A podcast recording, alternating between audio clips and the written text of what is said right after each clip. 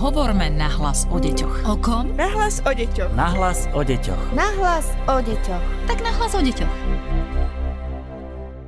Vítajte v ďalšom podcaste Nahlas o deťoch, ktorý vzniká vo výskumnom ústave detskej psychológie a patopsychológie pri mikrofóne Darina Mikolášová.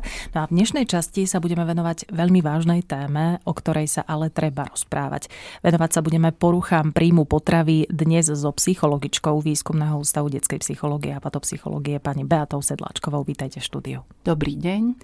Tento problém rozoberieme z viacerých strán. Začnime ale najskôr tým, ako definujeme poruchy príjmu potravy. Tak na začiatok pod poruchy príjmu potravy patrí mentálna anorexia a bulímia.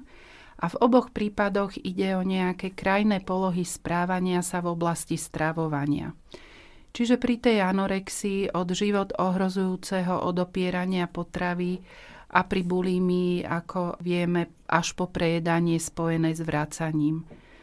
Spája ich vlastne patologický strach z priberania, nespokojnosť s telom, nadmerná až chorobná snaha o dosiahnutie štíhlosti. Čiže pacient s mentálnou anorexiou sa chorobne obmedzuje v jedle, avšak čo je paradox, o samotné jedlo o, má zvýšený záujem. Uh-huh. V takom zmysle, že myslí stále na jedlo, vyhľadáva recepty, častokrát aj rád varí pre ostatných, ale sám to nezie. Čiže to jedlo si nepovolí, nezie ho a prípadne to podmienuje usilovným cvičením, že má pocit, že musí si odcvičiť. A pri bulimi ide o záchvatovité prejedanie, avšak rovnako s kontrolou telesnej hmotnosti, je spojené s vrácaním, užívaním preháňadiel a striedajú sa tam obdobia hľadovania, prejedania, a rovnako môže byť prítomné nadmerné cvičenie a neustále sa zaoberanie jedlom. A takisto aj rátanie kalórií. Presne tak. A pri tých bulimikoch vlastne si nemusíme všimnúť vychudnutú postavu. Uh-huh.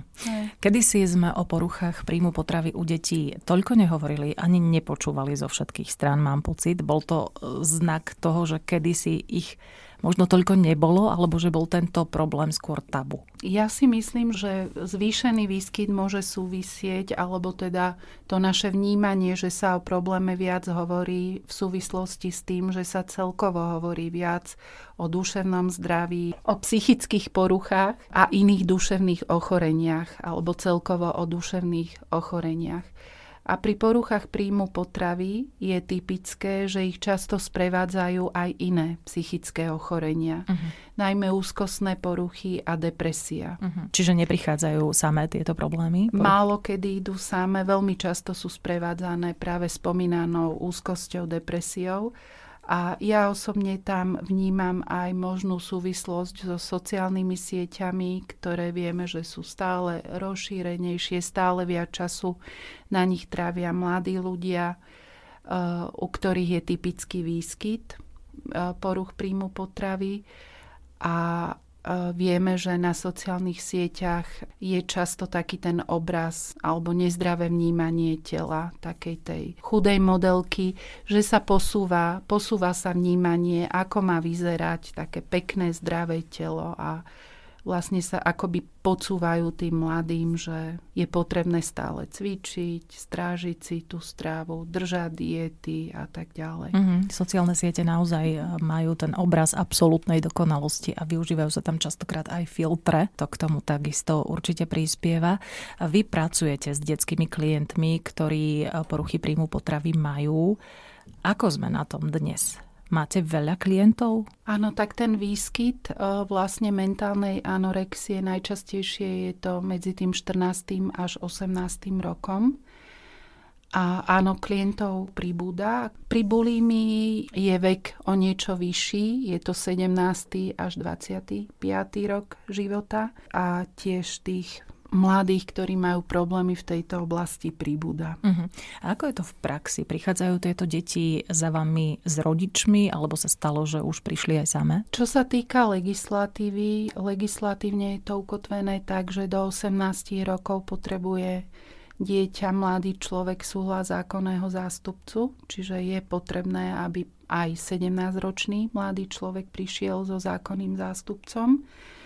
Čo je problém, pokiaľ, pokiaľ sa v rodine vyskytuje nejaká, nejaká stigma alebo predsudky mhm. voči, uh-huh. voči poskytovaniu psychologickej, pedopsychiatrickej starostlivosti, tak sa častokrát mladý človek tej potrebnej pomoci nedostane.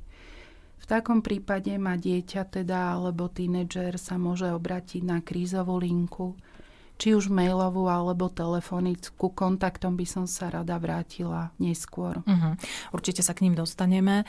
Veľa sa hovorí, že poruchami príjmu potravy trpia najmä dievčatá. Aj my sme doteraz hovorili v takom prevažne ženskom rode, ale poruchy príjmu potravy trápia aj chlapcov.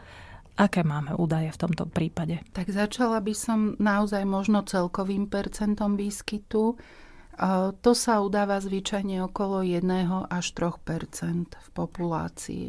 Naozaj výskyt poruch príjmu potravy je častejší u žien, býva udávané až 10 krát vyššie riziko, ale všetkými teda obidvomi uvedenými typmi poruch príjmu potravy trpia aj muži a v posledných 10 ročiach dochádza ich k ich nárastu. Uh-huh.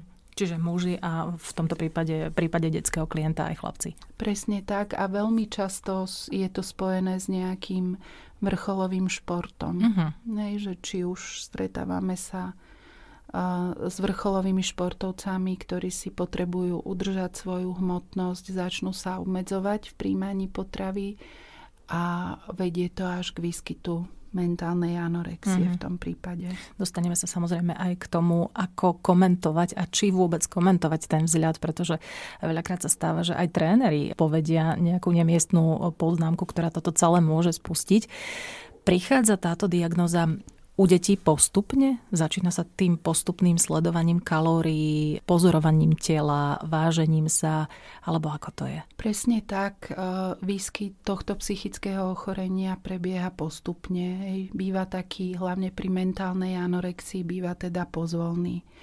E, dieťa začne mať tendenciu dodržiavať prísnu dietu, nadmerne cvičiť a spočiatku sa to nejaví rodičom alebo iným blízkym ako porucha. Častokrát dostáva pozitívnu spätnú väzbu, že vyzerá lepšie, hej, že mu to viac svedčí, že zoštíhlel a tak ďalej, čo ho povzbudzuje k ďalšiemu chudnutiu je to akoby posilujúci impuls do, do ďalšieho odopierania si potravy. Chudne ďalej teda, až tá neprimeranosť začína byť okoliu jasná, je to viditeľné aj voľným okom. Začínajúci mladí s anorexiou majú tendenciu akoby bagatelizovať závažnosť takéhoto správania, popierajú ťažkosti a niekedy majú aj pocit takej nadradenosti. Hej, oni akoby si tým odopieraním stravy aj kontrolovali život, emócie svoje, čiže udržiavajú svoj život takýmto spôsobom pod kontrolou. No. Ďalší úbytok váhy potom spôsobuje vyčerpanie organizmu, čiže okrem toho, že, že je človek unavený, podráždený,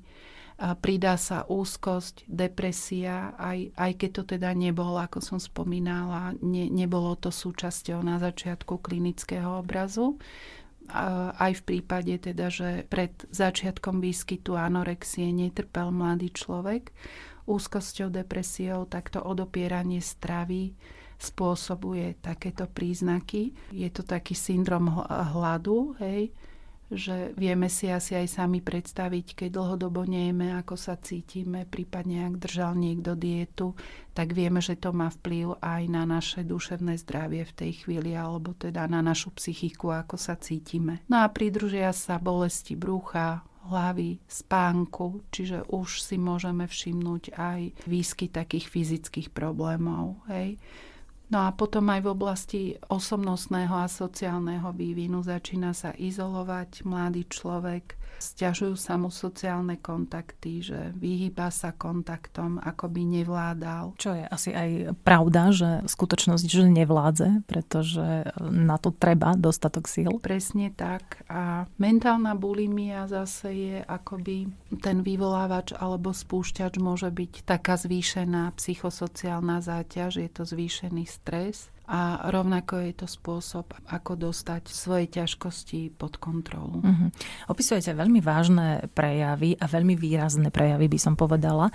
Môže sa ale napriek tomu stať, že si ako rodič nevšimneme to, že sa u dieťaťa začína prejavovať porucha príjmu potravy? Niekedy je to naozaj komplikované, aj, aj keď rodičia popisujú, kedy začali problémy. Hej, že môže to naozaj začať tým, že dieťa sa stane vegetariánom veľmi často a vlastne cez, cez túto zmenu v oblasti stravovania dochádza aj akoby k uby alebo k zníženiu eh, príjmaných kalórií. Hej alebo dieťa sa dá na zdravé stravovanie, začne cvičiť. Čiže spočiatku môžu byť rodičia aj radi, hej, lebo šport je teda žiaduci. Vieme, že je to aj e, dôležitá prevencia proti, proti obezite alebo ťažkostiam alebo chybnému držaniu tela a tak ďalej. A samotné zdravé alebo optimálne stravovanie tiež a veľmi ťažké je, je zbadať vlastne, kedy sa to akoby preklopilo do tej patológie už.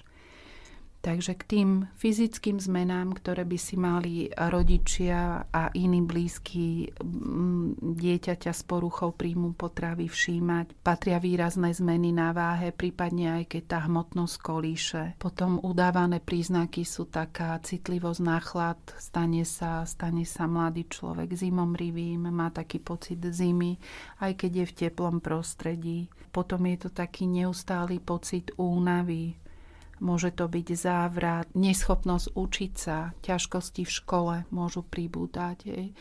Lebo keď dieťa nemá samozrejme potrebný príjem kalórií, tak sa mu len veľmi ťažko sústredí.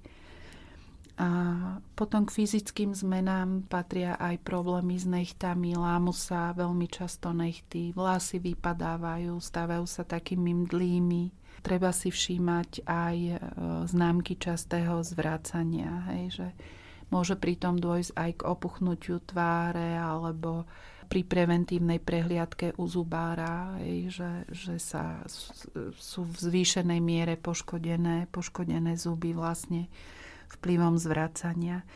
No a taká druhá oblasť, ktorú si rodič všíma na svojom dieťati, je správanie. Čiže vidí, že sa obmedzuje v strave, neustále sa zmenšujú porcie, prípadne odmieta dieťa jesť s rodinou, čo predtým nerobilo, prepočítava si kalórie, snaží sa vynechávať niektoré jedlá. Používa také neobvyklé výhovorky, prečo práve nemôže jesť, alebo popiera hlad. A môže mať problém zjesť jedlo bez toho, aby malo informácie, že z čoho je jedlo zložené, či či neobsahuje niečo, čo mu prekáža, alebo sa snaží prerátať si tú porciu na kalórie. Čiže podrobne študuje aj obsahové Presne zloženie? tak, manipuluje s tým jedlom. Mm-hmm. Môže, môžu si všimnúť rodičia, že, že vyhadzuje jedlo, alebo nájdu zvyšky poschovávaného jedla. Používa pritom rôzne výhovorky, až klamstva. Že, že častokrát môže byť môže byť dieťa veľmi vynaliezavé v tých výhovorkách a môže to nejaký čas trvať, kým, kým rodič na to príde. No. Zase pri bulími je to nadmerné jedenie, že akoby sa striedajú tie obdobia, že isté obdobie je až príliš, to môže byť, že zje celý peceň chleba zmizne, hej a potom je zase obdobie, kedy, kedy nie je. Častokrát je prítomné také nadmerné až nutkavé cvičenie, ako by si tú porciu jedla potrebovalo zaslúžiť dieťa nadmerným cvičením a uh-huh. často to následuje hneď po zjedení, hej, uh-huh. alebo pred jedením, že uh-huh. musím si musím si to vlastne odcvičiť. Stáva sa občas, že robíme aj my, rodičia, nejaké chyby. Už som naznačila to, že veľakrát máme poznámky na to, ako naše dieťa pribralo, schudlo, ako sú mu veci malé, veľké a podobne. Poďme sa venovať aj tejto stránke, ktorá určite prispieva k poruchám príjmu potravy u našho dieťaťa. Presne tak, že častokrát môže byť tým spúšťačom aj uh, na oko nevinná poznámka, hej, že no ty máš dobrý zadok, mm. alebo už za chvíľu sa nezmestíš do dverí, alebo už máš väčší zadok ako, ako ja a podobne. Toto všetko môže spustiť, áno? Presne tak, môže, môže to spustiť obmedzovanie jedla a, a začiatok vlastne začiatok tohto ochorenia. No. Dôležité je to, ako rodina vlastne vedie dieťa v oblasti stravovania od raného detstva. Ako rodina pristupuje k jedlu. Hej, že či jedia spolu, či jedia pravidelne, či je jedlo nejaká téma pre nich. Ako rodičia samotní komentujú postavy niekoho iného, uh-huh. prípadne v televízii, na sociálnych sieťach a tak ďalej. Prípadne môže mať na to všetko vplyv aj to, keď rodičia sami alebo matka teda držia dietu? Presne tak, to je tzv. sociálna dedičnosť, je, že veľmi často matky alebo aj iní rodiny príslušníci mladých s poruchami príjmu potravy môžu mať sami teda problém s príjmom potravy, aj keď nemajú priamo, e, priamo ochorenie, tak môžu často držať diety, venujú sa téme jedla, obmedzujú sa v jedle a dieťa s týmto vyrastá, je to akoby pre ňoho sociálny vzor v oblasti stravovania. Uh-huh. Ako by dieta bola napríklad niečo normálne. Hej? A to, to býva časté u problémoch alebo v rodine, kde majú problémy s obezitou. Môže tam ísť aj o rodinnú záťaž, kde bolo jedlo akoby taký prostriedok výchovy Hej, že, že jedlo sa až často prepája s emóciami, nutenie k jedlu alebo k, do, k dojedaniu porcií, aj keď dieťa nemá hlad. A týmto nevedú rodičia dieťa k tomu, aby prebralo samé zodpovednosť za svoje stravovanie postupne alebo same dokázalo mať kontrolu nad jedlom. Čiže je to akoby častokrát taká prílišná rodičovská kontrola nad príjmaním potravy dieťaťom. Je to častá téma rodičov. Či jedlo dieťa, koľko jedlo, čo zjedlo. A e, je to akoby pretrvávajúca kontrola aj v období dospievania. No a potom rodina môže prispievať, e, prispievať k takémuto typu ťažkosti u detí aj tým, že ide o rodinu, v ktorej sa nedostatočne vyjadrujú emócie a nie sú schopní riešiť otvorenie konflikty. Čiže môže ísť o rodinu, kde sa e, emócie a konflikty vyjadrujú nejakým patologickým spôsobom. Uh-huh. Napríklad? A môže to byť nejaké emocionálne, hej, tlak kladený na dieťa, alebo aj nejaká forma emocionálneho vydierania. Rodičia mlčia, keď je konflikt, uh-huh. alebo dieťa vyrastá s tým, že že konflikt sa rieši mlčaním, čo je vlastne pasívna agresia, aj, že, že je problém a m, ako by nedokázali o tom hovoriť, vydiskutovať si to konštruktívnym spôsobom. Môže ísť aj o takú potrebu neustáleho hodnotenia v rodine, kritiky dieťaťa nadmernej a celkovo tlak na výkon, že dieťa má, vyrasta s tým, že musí byť dokonalé, musí podávať 100% výkon mm-hmm. a jedlo sa stane jedinou oblasťou, ktorú má, o, o ktorej samo rozhoduje a majú same, same pod kontrolou vo svojom živote. Ten tlak na výkon, ktorý spomínate, je veľakrát aj pri rôznych športoch. Je to pochopiteľné. Ja sama som mala tú skúsenosť, že istý tréner istému dieťaťu povedal, že je ako medveď a má s tým niečo robiť. Ktoré tie športy sú také veľmi rizikové, pri ktorých sa naozaj dbá na to, ako dieťa vyzerá, či pribralo, či schudlo a podobne. Áno, stretávame sa s tým často a vieme, že ide častokrát o baletky, tanečné športy. U chlapcov to môže byť triatlon, ale aj hokej. A, ale celkovo si myslím, že to záleží od konkrétneho športového klubu, ako, ako sú tam tie pravidlá nastavené. Hej? Lebo v období dospievania sa mení postava, dieťa má nejaké genetické predispozície, akú výšku dosiahne, aký typ postavy bude mať a naozaj sa môže v športovom klube stretnúť s neumerným tlakom na dosiahnutie napríklad váhy, na ktorú nemá vlastne ani predispozíciu. Čiže aj v tomto prípade musíme spozornieť ako rodič, ak sa takéto niečo deje nášmu dieťaťu v istom športovom klube a zo strany možno aj trénerov, keď diktujú Presne to. tak, možno potrebuje našu pomoc Presne dieťa, tak. aby sme mu to pomohli nastaviť nejak Mhm. lepšie. Otvorili sme veľmi vážny problém, ale je veľmi dobré, že sa o ňom rozprávame. Ja nepochybujem o tom, že aj naši posluchači nášho podcastu budú mať eh, veľa otázok, takže dáme im priestor darina.mikolasová zavinač woodpub.sk pokojne ich môžete adresovať na túto adresu a v ďalšej časti podcastu hneď na budúci týždeň vám so psychologičkou Beatou Sedláčkovou z Výskumného ústavu detskej psychológie a patopsychológie budeme radiť, ako výjsť z tohto začarovaného kruhu. Dá sa to áno, pani psychologička? Určite áno, treba začať čím skôr. Mm. Ďakujeme teda zatiaľ za vaše rady a tešíme sa na ďalšie pokračovanie podcastu Nahlas o deťoch. Ďakujem, že ste boli dnes našim hostom. Ďakujem aj ja, dovidenia. Hovorme nahlas o deťoch. O kom? Nahlas o deťoch. Nahlas o deťoch. Nahlas o deťoch. Tak nahlas o deťoch.